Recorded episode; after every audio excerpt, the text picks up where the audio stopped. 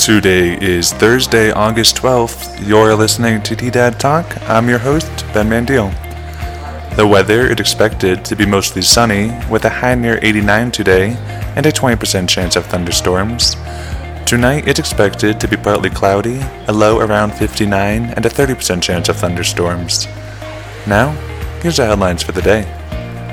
Some schools in Las Animas County are preparing for the return of their students, as some have already started. Many schools have either new classes, new teachers, or both. All have been discussing COVID 19 mitigation plans. Under Colorado Department of Education guidance, school districts should refer to the local health department guidelines. Colorado community colleges predict another year of declining enrollment, and Trinidad State College is no different.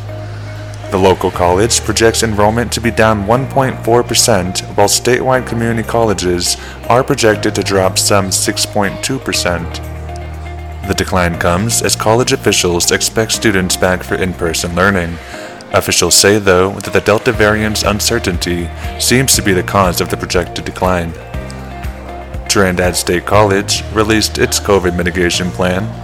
The college plans to offer full in person classes this year open residence halls, athletics, student clubs, and activities.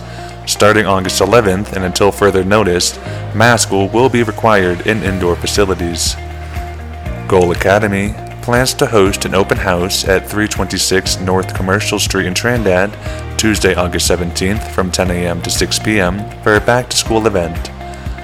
For more information, call Heather Colberly at 719 679 7133.